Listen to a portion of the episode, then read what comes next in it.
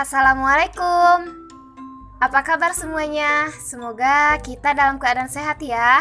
Untuk yang beraktivitas di luar, jangan lupa 3M-nya, menggunakan masker, mencuci tangan, dan menjaga jarak. Oke teman-teman, perkenalkan nama saya Iis Nuseptiani. Saya salah satu mahasiswi Universitas Islam Nusantara, Fakultas Keguruan dan Ilmu Pendidikan, Prodi Pendidikan Luar Biasa. For information nih teman-teman, ini adalah podcast pertama yang saya buat loh. Jadi kalau misalkan ada kesalahan ataupun banyak kesalahan, harap dimaklum ya. Di sini saya mengangkat tema ABK dengan judul ABK adalah aset negara. Kedengarannya agak politikus banget ya, aset negara. Tapi Bukan itu kok maksudnya. Jadi, stay tune ya. Sebelumnya pasti ada yang belum tahu ya, apa sih arti dari ABK atau mungkin apa pengertian aset itu sendiri? Menurut KBBI, aset merupakan kekayaan berupa uang atau wujud yang lainnya. Nah, bisa berupa uang, pulau, sumber daya manusia, ataupun yang lainnya. Selanjutnya, untuk pengertian dari ABK itu sendiri, ABK atau anak berkebutuhan khusus adalah anak yang mengalami hambatan perkembangan akibat dari kebutuhan khusus tertentu, baik yang bersifat temporer maupun bersifat permanen. Maksud dari mengalami hambatan perkembangan di sini, jadi misalkan ada anak umur 2 tahun nih. Nah, dibandingkan dengan anak 2 tahun pada umumnya itu harusnya sudah bisa berbicara satu ataupun dua patah kata. Akan tetapi anak yang ini belum bisa menyebutkan hal itu karena adanya kebutuhan khusus tertentu yang menghambatnya teman-teman. Adapun jenis anak berkebutuhan khusus di antaranya ada tunarungu. Pasti kalian tidak asing ya dengan istilah tunarungu. Pasti kalian sudah mendengar dari YouTube, TV, atau kalian bahkan mungkin pernah membaca artikel yang memuat tentang tunarungu. Nah, tunarungu adalah seseorang yang memiliki hambatan dalam fungsi pendengarannya. Kondisi ini biasanya berlangsung sementara atau bisa juga berlangsung secara permanen. Kalian pasti tahu ya, Surya Sahetapi. Surya Sahetapi adalah aktivis tunarungu, penerjemah bahasa isyarat, dan aktor asal Indonesia. Surya merupakan putra bungsu dari mantan pasangan suami istri Dewi Yul dan Raisa Hetapi. Apakah kalian tahu teman-teman bahwa Surya merupakan salah satu pemuda Indonesia yang sangat berprestasi?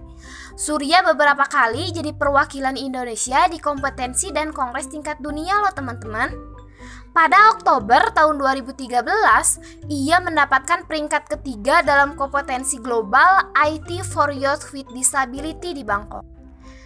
Tidak hanya itu teman-teman, pada tahun 2014, Surya pernah mendapatkan undangan dari Ratu Elizabeth II ke Inggris untuk menghadiri salah satu eventnya. Wow, hebat banget ya. Karena Surya salah satu pemuda berprestasi di Indonesia, pada tahun 2018 lalu pun Presiden Joko Widodo merekrut Surya sebagai salah satu staf khususnya. Namun, saat sudah diterima, Surya ternyata dapat beasiswa sekolah di Amerika Serikat untuk pendidikan S2 dan S3-nya. Jokowi pun meminta Surya untuk menyelesaikan pendidikannya terlebih dahulu untuk kemudian bergabung dengan staf sus presidennya. Pada tanggal 12 Mei 2020 lalu, Surya baru saja menyelesaikan pendidikan D3 di salah satu universitas terbaik di Amerika Serikat. Meski memiliki keterbatasan, pemuda yang bernama lengkap Panji Surya Sayatapi ini berhasil mendapatkan nilai cum.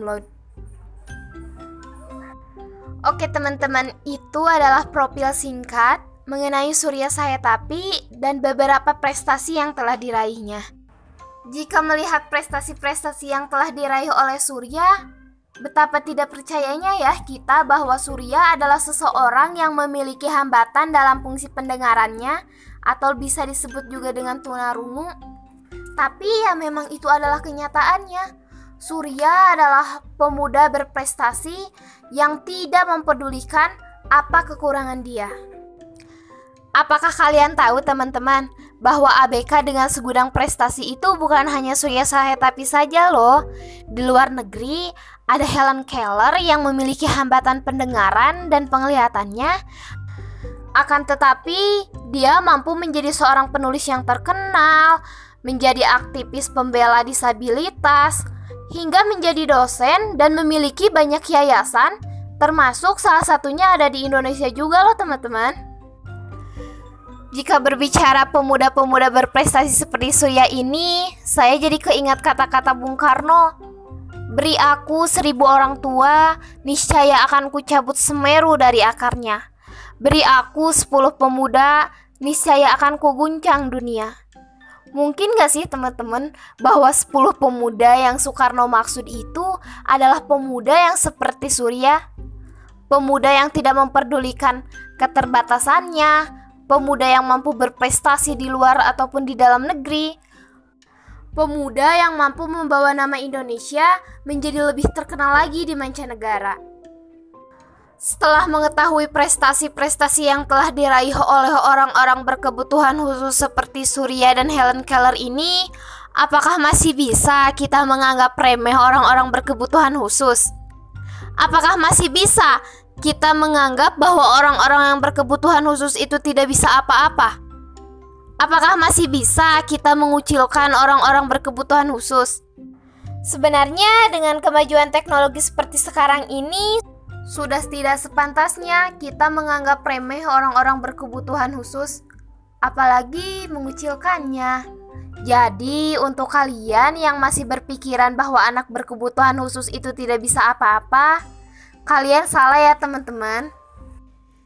Eh iya teman-teman, setuju nggak sih bahwa surya itu adalah definisi aset negara yang paling berharga yang kita miliki? Saya pikir kalian juga setuju ya dengan hal itu. Oke teman-teman, sekian dari saya. Mohon maaf apabila ada kesalahan. Selalu ingat pesan ibu menggunakan masker, mencuci tangan, dan menjaga jarak. See you next podcast teman-teman. Wassalamualaikum warahmatullahi wabarakatuh.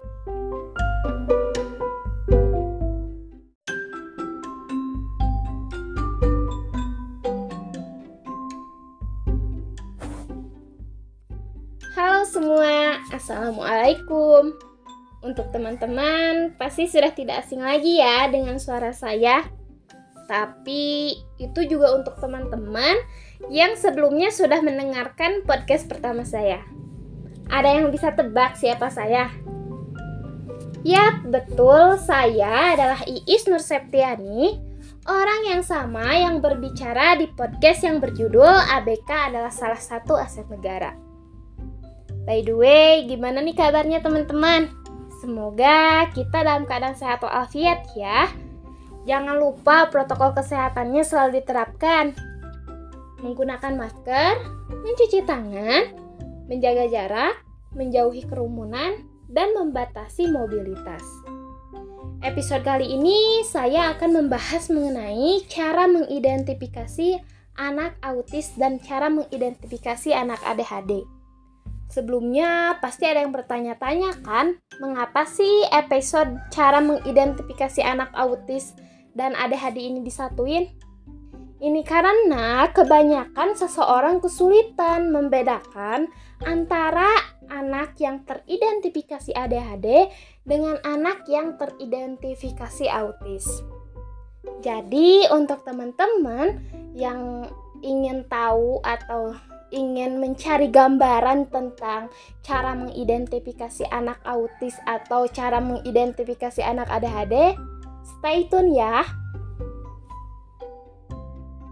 Sebelum membahas lebih lanjut, saya ingin mengingatkan kembali apa itu ADHD dan apa itu autis. Sebenarnya ADHD itu adalah sebuah singkatan dari Attention Deficit Hyperactive Disorder Selanjutnya untuk penyebutan attention deficit hyperactive disorder, saya akan menyebutkannya uh, dengan ADHD. ADHD ini adalah sebuah gangguan yang terjadi pada anak, remaja, dan dewasa yang ditandai dengan inatensi, hiperaktivitas, overaktif, dan infusif. Sedangkan autis adalah sebuah gangguan perkembangan yang berkaitan dengan interaksi sosial, komunikasi, dan perilaku terbatas dan berulang. Sebelum membahas mengenai cara mengidentifikasi, saya akan membahas mengenai penyebab, sejarah, karakteristik, dan gangguan-gangguan yang menyerupai, baik itu ADHD maupun autis. Sejarah dari ADHD pertama kali dijelaskan atau digambarkan oleh seorang dokter anak dari Inggris, yaitu Sir George Steele pada tahun 1902 di mana dia yang mengalami gangguan ADHD tidak dapat mengendalikan perilaku mereka seperti yang dilakukan seorang anak pada umumnya. Tetapi mereka masih cerdas. Selanjutnya untuk sejarah dari autis yaitu berawal dari Eugene Bleuler, seorang psikiater Swiss dan ahli dalam bidang eugenika yang paling terkenal. Atas kontribusinya terhadap pemahaman tentang penyakit kejiwaan, Eugene ini e, menciptakan banyak istilah seperti skizofrenia, skizoid, dan autism. Kata autis pertama kali digunakan oleh Eugene Bleuler untuk menerangkan seorang dewasa penyandang skizofrenia yang sikap dan perilakunya tidak sesuai. Sedangkan yang menjelaskan autisme pada anak adalah Leo Kenner. Beliau dikenal sebagai bapak psikiatri anak. Menurutnya, autisme pada anak-anak berkaitan dengan ketidakmampuan batin anak tertentu untuk berhubungan dengan orang lain.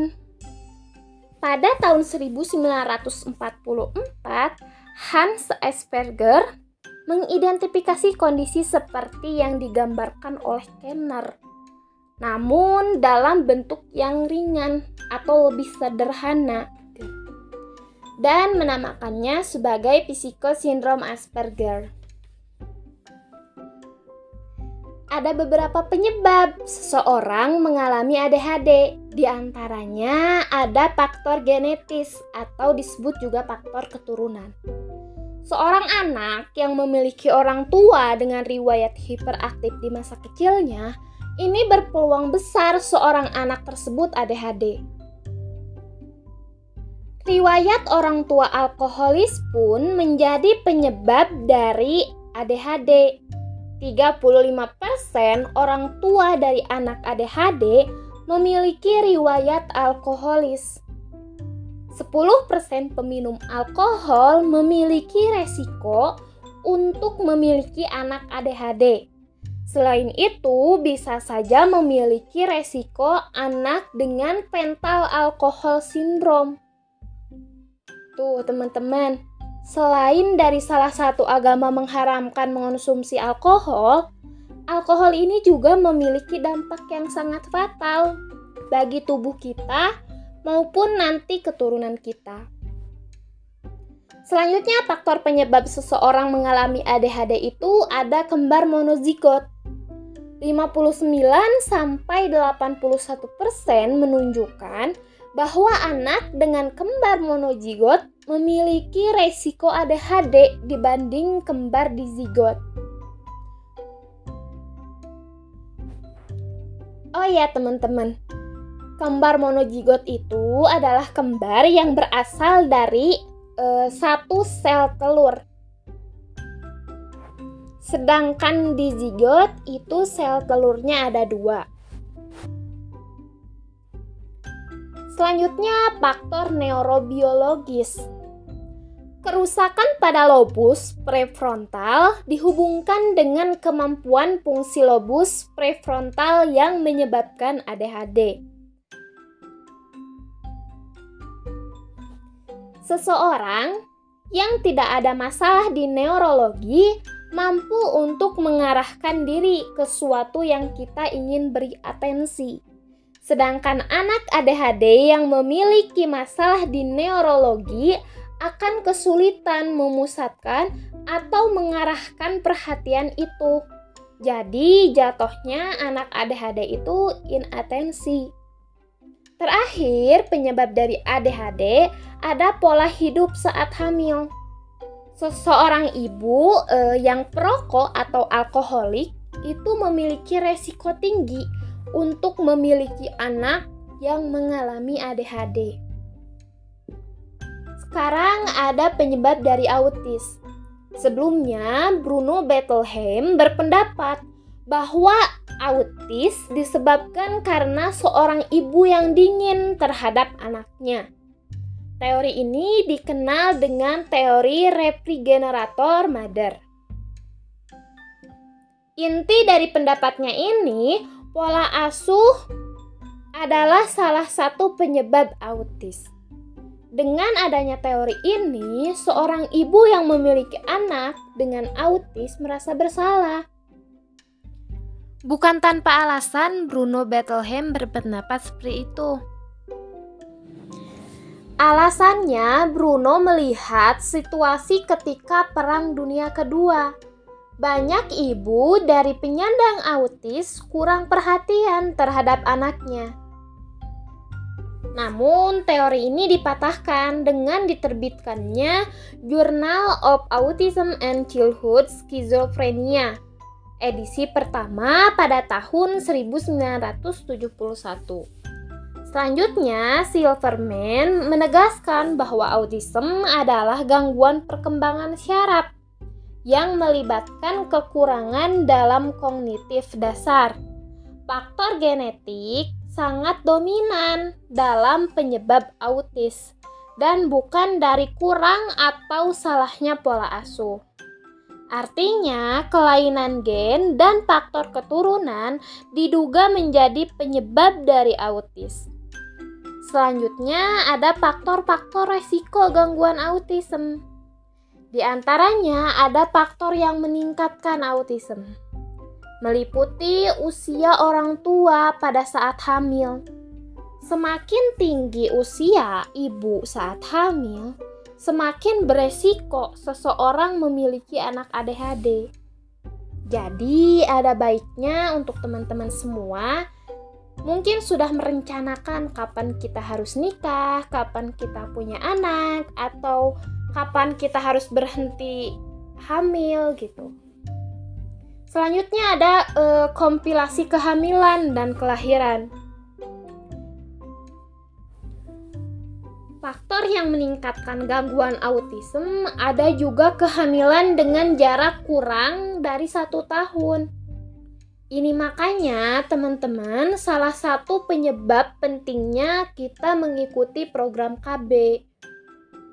Selanjutnya faktor-faktor resiko gangguan autism ada faktor yang dapat e, mengurangi gitu, mengurangi untuk kita e, memiliki anak dengan autism. Di antaranya mengonsumsi vitamin yang mengandung asam folat. E, mengonsumsi asam folat ini bisa kita lakukan sebelum e, kita menikah. Hal ini e, dapat mempersiapkan kita ketika akan memiliki anak. Selanjutnya ada faktor yang tidak berpengaruh untuk resiko gangguan autism. Di antaranya ada vaksin. Berdasarkan e, penelitian yang sudah dilakukan selama 20 tahun, menunjukkan bahwa vaksin bukanlah penyebab dari autism. Kebetulan nih teman-teman, kita kan sedang gencar-gencarnya ya melakukan vaksinasi untuk COVID-19. Jadi, untuk teman-teman semua, jangan ragu untuk vaksin karena vaksin tidak ada kaitannya dengan autism. Oke, selanjutnya bagaimana caranya kita dapat mengidentifikasi jika kita tidak mengetahui karakteristik yang timbul pada anak dengan ADHD atau autis? Siapa tahu kan selama ini kita berinteraksi dengan anak ADHD atau anak autis. Tetapi karena kita tidak mengetahui karakteristiknya, kita jadi tidak menyadarinya. Untuk itu, kita perlu mengetahui karakteristik dari anak ADHD maupun anak autis. Ada karakteristik ADHD berdasarkan DSM-4. Seperti yang telah disampaikan tadi, bahwa ADHD adalah gangguan yang berkaitan dengan inatensi, hiperaktivitas, dan infusif. Untuk karakteristiknya pun terbagi menjadi tiga, di antaranya tidak bisa memusatkan pemahaman atau inatensi, meliputi sering gagal memusatkan perhatian pada aktivitas bermain atau tugas sering sukar mempertahankan perhatian pada tugas atau aktivitas bermain. Misalnya seperti ini. Jika sedang bermain boneka, tidak lama kemudian ditinggal terus main yang lain. Sering tampak seperti tidak mendengarkan bila diajak berbicara langsung. Misalnya seperti ini, anak diajak berbicara, anak itu tidak memperhatikan ketika kita ajak bicara. Sering tidak mengikuti petunjuk dan gagal menyelesaikan pekerjaan rumah atau sekolah. Contohnya seorang anak ditugaskan untuk menggambar kucing. Lalu seorang guru menerangkan hal pertama yang harus kita gambar yaitu kepalanya. Anak ADHD tidak bisa mengikuti petunjuk gurunya tersebut sering mengalami kesukaran dalam mengatur tugas dan aktivitas, sering menghindari, tidak suka, enggan terkait pada tugas yang membutuhkan dukungan mental yang terus-menerus. Contohnya seperti menyelesaikan puzzle. Sering menghilangkan barang-barang yang dibutuhkan dalam tugas atau aktivitas, seperti penghapus, pensil, atau kotak pensil sering mudah terganggu oleh rangsangan dari luar. Misalnya, jika ada suara, langsung perhatiannya terarah ke suara tersebut. Sering lupa dalam aktivitas sehari-hari. Selanjutnya, untuk karakteristik influsifnya meliputi sering menjawab terlebih dahulu sebelum pertanyaan yang diajukan selesai Nah, untuk memudahkan kapan gejalanya timbul, kita dapat melihat ketika kegiatan belajar mengajar di sekolahnya berlangsung. Sering sulit menunggu giliran, misalnya kan ada kalanya seseorang harus ngantri untuk mendapatkan sesuatu. Penyandang ADHD sulit untuk menunggu barisan, menjadikan dirinya itu e, menyela barisan, tidak sabar gitu sering menyela dan memaksa kehendak orang lain. Yang terakhir, karakteristik ADHD berdasarkan hiperaktivitas meliputi sering tampak gelisah dengan tangan atau kaki menggeliat-geliat di tempat duduk. Sering meninggalkan tempat duduk di dalam kelas atau tempat lain di mana situasinya eh, sedang tidak diharapkan untuk tetap untuk uh, tetap duduk. Sering berlari dan memanjat berlebihan dalam situasi di mana hal tersebut tidak sesuai. Sering bergerak terus atau berlaku si seperti kayak dikendalikan oleh mesin. Sering berbicara berlebihan. Berdasarkan karakteristik dari DSL 4 yang barusan dijelaskan, seseorang dapat dikatakan ADHD jika tiga gejala yang meliputi hiperaktivitas, impulsif atau sukar memusatkan perhatian e, itu timbul sebelum usia 7 tahun. Jadi, jika ada yang mengalami gejala hiperaktivitas, influsif, dan sukar memusatkan perhatian pada usia 21 tahun, itu bukan ADHD. Selanjutnya, gejala tersebut muncul dalam dua atau lebih keadaan. Misalnya, timbul di rumah dan di sekolah. Jika gejala ini hanya timbul di sekolah saja atau di rumah saja, itu bukan disebut ADHD. Selanjutnya gejala tidak merupakan bagian dari penyakit e, perkembangan privasi seperti skizofrenia atau kelainan psikiatrik yang lain. Dan gejala hiperaktivitas, impulsif, dan sukar memusatkan perhatian ini harus jelas buktinya. Jadi harus terlihat gitu, dapat dibuktikan. Selanjutnya sekarang karakteristik dari autis berdasarkan DSM-4. Sebelumnya saya ingin menyampaikan bahwa nanti saya akan menjelaskan mengenai karakteristik autis berdasarkan DSM-5. Sebenarnya apa sih perbedaan dari DSM-4 sama DSM-5? Pada DSM-4, autism tidak sama dengan PDD kriteria uh, eh, ASD atau autism yang awalnya triadik menjadi diadik. Jadi di DSM 4 kriterianya itu terbagi atas interaksi sosial, komunikasi, dan perilaku terbatas dan berulang. Sedangkan untuk DSM 5 kriterianya terbagi atas gangguan kualitatif dalam interaksi dan komunikasi sosial serta perilaku terbatas yang berulang. Selanjutnya di DSM-4, autism adalah gabungan dari autistic disorder, Asperger syndrome, dan PDD-NOS. Mengapa demikian? Karena pada autistic disorder, Asperger syndrome, PDD-NOS itu perkembangannya tidak pernah normal dari lahir, sama seperti autism spectrum disorder. Adapun karakteristik dari autisme berdasarkan DSM-4 di antaranya ada gangguan kualitatif pada interaksi sosial, meliputi tidak mampu menjalani komunikasi sosial nonverbal seperti kontak mata, ekspresi muka, posisi tubuh, dan gestur tubuh. Selanjutnya, kesulitan bermain dengan teman sebayanya. Tidak ada empati, berbagi kesenangan atau minat, kekurang mampuan mengadakan hubungan sosial dan emosional dua arah. Selanjutnya ada gangguan kualitatif pada komunikasi, meliputi tidak atau terlambat berbicara. Bisa berbicara, tapi bukan untuk komunikasi. Bahasanya aneh dan berulang. Cara bermainnya kurang variatif atau kurang e, berimajinasi. Selanjutnya, eh, perilaku terbatas, berulang, dan berpola pada minat dan kegiatan, meliputi mempertahankan satu minat dengan cara yang khas. Terpaku pada kegiatan ritualistik seperti rutinitas yang tidak berguna. Ada gerakan-gerakan aneh yang berulang dan sering terpaku pada bagian tertentu benda.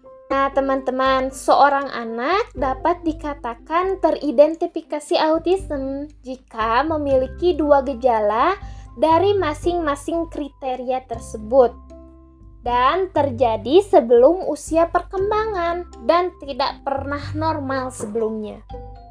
Selanjutnya, kriteria autism berdasarkan DSM-5. Ingat tadi teman-teman bahwa kriteria di DSM-5 itu terbagi menjadi dua, yaitu kekurang mampuan yang bersistensi pada seluruh konteks komunikasi dan interaksi sosial. Namun, bukan karena keterlambatan berkembang yang terjadi secara umum dan terlihat pada hal-hal berikut. Di antaranya, kekurang mampuan dalam timbal balik sosial emosional, kekurang mampuan dalam mengadakan perilaku nonverbal, kekurang mampuan membangun hubungan dengan individu. Selanjutnya ada perilaku berulang dan terbatas. Terlihat pada hal-hal berikut. Adanya bahasa gerakan yang stereotip atau berulang Kepatuhan terhadap suatu rutinitas, adanya pola ritual dari perilaku e, verbal dan nonverbal. Minat yang sangat perpaku dan terbatas, hiperaktivitas, simptom ada sejak dini, simptom membatasi dan merusak. Oke teman-teman, selanjutnya ada gangguan yang menyerupai ada beberapa gangguan yang menyerupai ADHD dan autism. Sebaiknya kita mengetahui terlebih dahulu gangguan-gangguan yang menyerupai sebelum melakukan identifikasi. Hal ini akan meminimalisir kesalahan identifikasi, baik eh, ADHD maupun autism. Berikut adalah gejala-gejala yang menyerupai ADHD. Di antaranya ada gifted, anak berkesulitan belajar, intellectual disabilities, gangguan medis, kelainan sistem saraf, kelainan endokrin, metabolik, kelainan perkembangan, dan kelainan psikiatri. Selain dari ada gangguan-gangguan yang menyerupai ADHD, ADHD ini juga ada beberapa gangguan penyertanya. Yang kita ketahui, ADHD adalah sebuah gangguan yang berkaitan dengan hiperaktif, inklusif, dan inatensi. Yang kita lihat ketika ADHD hiperaktif, sekilas berpikir kenapa ya anak itu nggak bisa diam gitu. Sebenarnya kondisi seperti itu juga tidak diinginkan oleh anak ADHD tersebut ini karena adanya kekurangan dalam neurotransmitter, yaitu saraf-saraf yang menghubungkan antara sel otak. Jadi, kondisi susah diatur, susah diam, atau kurang konsentrasi ini bukan keinginan anak ADHD sendiri, Bahkan 50% anak ADHD memiliki gangguan tidur seperti tidak nyenyak atau bahkan terjaga. Ada beberapa gangguan penyerta ADHD, di antaranya 35,2 sampai dengan 50% ADHD memiliki gangguan perilaku menentang seperti membantah ketika disuruh. 25,7 sampai dengan 50% anak ADHD memiliki gangguan perilaku agresif. Seperti agresif terhadap manusia ataupun hewan. Mencuri, eh, tidak jujur, merusak properti orang lain, dan lain-lain. 20 sampai dengan 25% anak ADHD memiliki gangguan kecemasan. 15 sampai dengan 20% memiliki gangguan mood. Misalnya mudah bosan terhadap suatu aktivitas.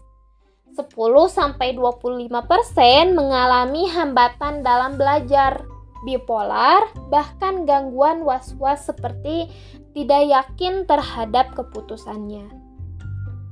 Selanjutnya ada beberapa gangguan yang menyerupai autism. Di antaranya ada Rett syndrome. Pada gangguan ini sering tertukar dengan autism berdasarkan komunikasinya yang sama-sama terhambat. Selanjutnya ada Childhood Disintegrative Disorder atau CDD. Rigel X syndrome uh, di sini yang sering tertukarnya itu uh, terlihat tidak bisa diam, berbicara cepat atau berulang, hand fluffing dan hand beating. Selanjutnya ada tuberculosis. Persamaannya dengan autism terlihat pada masalah perilaku yang tidak bisa diam kesulitan mengontrol perilaku, dan agresif atau perilaku yang berlebihan. Landap Klebner, William syndrome, persamaannya dengan autism adalah e, salah satunya pendengaran yang sensitif. Selanjutnya gangguan pendengaran sangat berat. Persamaannya dengan autism e, di antaranya ketika seseorang mengalami gangguan pendengaran, maka yang akan timbul sulit berkomunikasi dan interaksi sosial. Terakhir ada cerebral palsy. Persamaannya sulit memahami bahasa, komunikasi, dan interaksi serta motorik terlambat. Oke teman-teman, selanjutnya cara mengidentifikasi anak autis dan ADHD. Sebelumnya, apa sih identifikasi itu? Identifikasi adalah kegiatan yang mencari, menemukan, atau menandai. Siapa saja yang berhak e, mengidentifikasi anak ADHD dan autis? Salah satunya dapat dilakukan oleh orang tua dan guru. Adapun cara mengidentifikasi anak ADHD dapat kita lakukan di sebuah sekolah SD, TK atau playgroup. Setelah itu kita dapat melakukan screening sehingga mendapatkan beberapa anak yang diduga ADHD. Setelah itu, kita dapat mengajukan wawancara dan observasi terhadap anak yang telah diduga dalam wawancara, kita dapat menggunakan instrumen yang telah dikembangkan seperti IOWA. Setelah itu, kita dapat mencocokkan hasil wawancara dan observasi ke dalam DSM-5. Mengapa menggunakan DSM-5? DS karena DSM-5 adalah revisi terbaru dari DSM setelah dicocokkan, kita dapat mengetahui scores dan dapat menyimpulkan apakah anak tersebut teridentifikasi ADHD atau tidak. Selanjutnya ada cara mengidentifikasi anak autis. Ini dapat kita lakukan dengan menggunakan dua cara, yaitu dengan menggunakan DSM-4 dan dengan cara menggunakan DSM-5. Berikut cara mengidentifikasi menggunakan DSM-4. Pertama, kita melakukan tes PDDST atau Free Passive Developmental Disorder Screening Test. Mengapa menggunakan tes ini?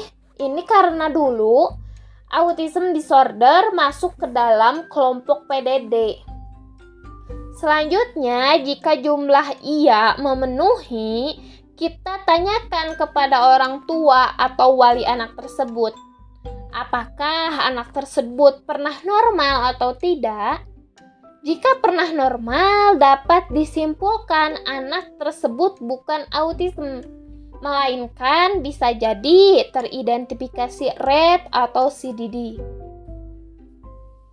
Jika jawabannya tidak pernah normal sebelumnya, berarti kita dapat melanjutkan tes dengan menggunakan prom skala derajat autis. Untuk promnya saya cantumkan di deskripsi ya. Setelah mendapatkan hasilnya, jika hasilnya kurang dari 30, dapat disimpulkan anak tersebut teridentifikasi PDD-NOS, Optical Autism bukan autism specific disorder. Tetapi jika hasilnya lebih dari 30, kita dapat melanjutkan tes dengan menggunakan DSM-4. Untuk form sudah ada di deskripsi ya. Dan setelah itu kita dapat menyimpulkan apakah anak tersebut teridentifikasi autism atau tidak. Selanjutnya, cara mengidentifikasi menggunakan DSM-5. Menggunakan DSM-5 ini uh, lebih simpel karena tidak melewati pemisahan PDD. Pertama-tama, kita melakukan wawancara dan observasi langsung terhadap orang tua atau wali uh, pada anak dengan menggunakan MChat. Untuk formnya sudah ada di deskripsi, di deskripsi.